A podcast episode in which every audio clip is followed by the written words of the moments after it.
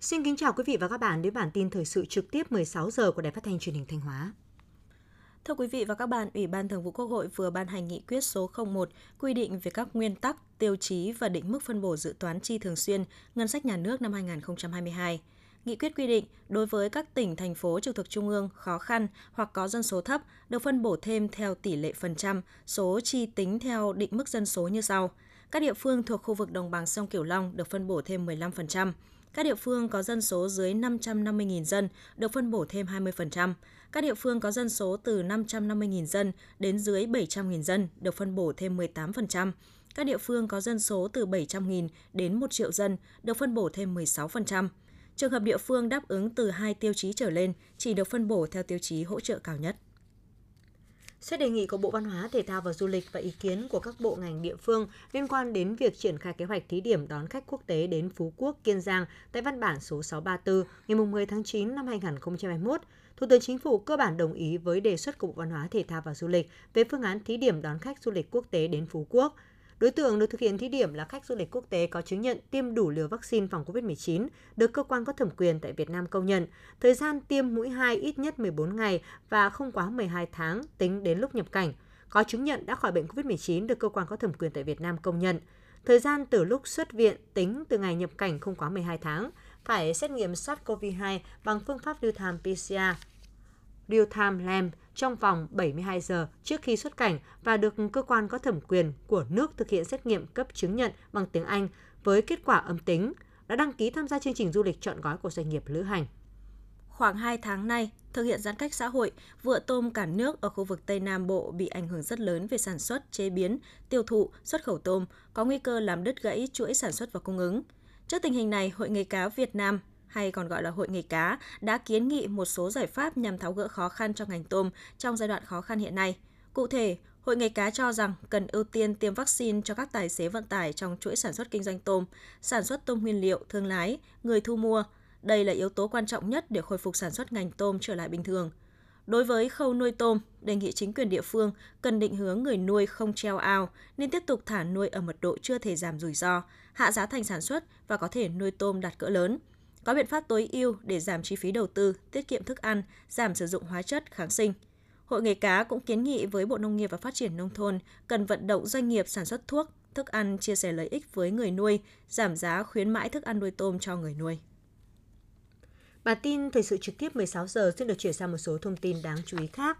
Thưa quý vị, ngày 11 tháng 9, Thủ tướng Chính phủ Phạm Minh Chính, trưởng Ban chỉ đạo quốc gia phòng chống dịch COVID-19, chủ trì họp Ban chỉ đạo để kiểm điểm công tác phòng chống dịch trong tuần qua, đồng thời đưa ra các giải pháp nhiệm vụ trọng tâm trong thời gian tới. Phát biểu mở đầu phiên họp, Thủ tướng Phạm Minh Chính nhấn mạnh, sau một tuần triển khai chỉ đạo của Ban chỉ đạo, cần đánh giá xem tuần vừa qua việc tổ chức thực hiện đạt kết quả như thế nào, cái gì làm được, chưa được, từ đó phân tích nguyên nhân, nhất là nguyên nhân chủ quan để bổ sung hoàn thiện – trong đó cần đánh giá thêm công tác giám sát, kiểm tra, nhất là của ban chỉ đạo các cấp để có thêm các biện pháp giải pháp hiệu quả phòng chống dịch. Bên cạnh đó, đánh giá chung công tác tuyên truyền vận động một cách sâu sắc toàn diện để cái gì làm tốt thì phát huy, cái gì còn hạn chế bất cập thì khắc phục, đặc biệt là phải quan tâm đời sống vật chất tinh thần của nhân dân, kêu gọi vận động nhân dân nghiêm túc chấp hành các quy định trong phòng chống dịch hiệu quả hơn, Số lượng vaccine đã có các thỏa thuận hợp đồng và cam kết tài trợ với tổng số gần 160 triệu liều. Hiện số lượng vaccine đã nhận là hơn 34 triệu liều, đã thực hiện tiêm được hơn 27 triệu liều. Dự kiến từ nay đến cuối năm 2021 sẽ có khoảng hơn 103 triệu liều vaccine về Việt Nam. Theo Sở Y tế Hà Nội, từ 6 giờ đến 12 giờ ngày 11 tháng 9, Hà Nội đã ghi nhận 28 ca nhiễm mới SARS-CoV-2, trong đó có 23 ca tại khu cách ly, 2 ca tại khu phong tỏa và 3 ca tại cộng đồng. Như vậy, cộng dồn số ca mắc tại Hà Nội trong đợt dịch 4 từ ngày 27 tháng 4 năm 2021 đến nay có 3.755 ca, trong đó số mắc ghi nhận ngoài cộng đồng là 1.591 ca, số ca mắc là đối tượng đã được cách ly là 2.164 ca. Ủy ban dân thành phố Phan Thiết, tỉnh Bình Thuận cho biết, bắt đầu từ 0 giờ ngày 12 tháng 9, các đối tượng shipper giao nhận hàng, tài xế phụ xe trên các phương tiện vận tải hàng hóa phải xuất trình giấy xét nghiệm âm tính SARS-CoV-2 còn hiệu lực trong vòng 72 giờ và chứng minh nhân dân hoặc căn cước công dân khi đi vào thành phố. Ủy ban dân thành phố Phan Thiết yêu cầu đối với cán bộ, công chức, viên chức, người lao động làm việc tại các cơ quan nhà nước về thành phố Phan Thiết để thực hiện nhiệm vụ phải xuất trình thẻ thông hành do cơ quan đơn vị cấp kèm theo chứng minh nhân dân, căn cước công dân khi đi vào thành phố. Còn đối với phóng viên nhà báo thì xuất trình thẻ phóng viên, thẻ nhà báo. Đối với người về từ vùng dịch phải xuất trình giấy xét nghiệm âm tính với SARS-CoV-2 còn hiệu lực trong vòng 72 giờ, khai báo y tế và thực hiện cách ly y tế theo quy định khi đi vào thành phố.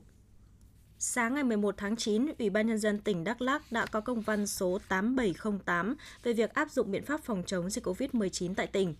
Công văn nêu rõ từ 18 giờ ngày 11 tháng 9, Ủy ban nhân dân tỉnh Đắk Lắk chỉ đạo tiếp tục áp dụng các biện pháp phòng chống dịch theo chỉ thị số 16 ngày 31 tháng 3 năm 2020 của Thủ tướng Chính phủ tại huyện Krông Búc và Cư Mờ Ga. Áp dụng biện pháp phòng chống dịch theo chỉ thị số 15 ngày 27 tháng 3 năm 2020 của Thủ tướng Chính phủ siết chặt hơn một số nội dung chỉ thị 15 cộng đối với thành phố Buôn Ma Thuột, thị xã Buôn Hồ, huyện A Hờ Leo và huyện Crong Bách. Ủy ban nhân dân tỉnh Đắk Lắk giao Chủ tịch Ủy ban nhân dân các huyện, thị xã, thành phố căn cứ vào quy định các chỉ thị của Thủ tướng Chính phủ, cụ thể hóa nội dung tại địa phương mình, bắt đầu triển khai từ 18 giờ ngày 11 tháng 9 năm 2021 cho đến khi có thông báo mới. Đến nay, cơ quan y tế các địa phương trong tỉnh Tiền Giang đã tổ chức tiêm phòng được hơn 285.500 liều vaccine, tiêm hết lượng vaccine mà Bộ Y tế phân bổ. Tuy nhiên, tỷ lệ người trên 18 tuổi đã được tiêm phòng còn thấp, mũi 1 chỉ đạt gần 18%, mũi 2 chỉ đạt 1,2%. Đặc biệt, nhiều trường hợp đã đến thời hạn phải tiêm mũi 2 nhưng hết vaccine. Theo Ủy ban dân tỉnh Tiền Giang, địa phương được xếp vào 5 tỉnh, thành phố có số ca mắc COVID-19 cao nhất cả nước, tỷ lệ tử vong chiếm 2,42%. Để sớm đạt được mục tiêu 80% người dân từ 18 tuổi trở lên được tiêm phòng hai mũi vaccine sớm nhất, Ủy ban dân tỉnh Tiền Giang đã có văn bản đề nghị Bộ Y tế sớm cấp bổ sung số vaccine với số lượng hợp lý để địa phương tăng tốc tiêm cho người dân.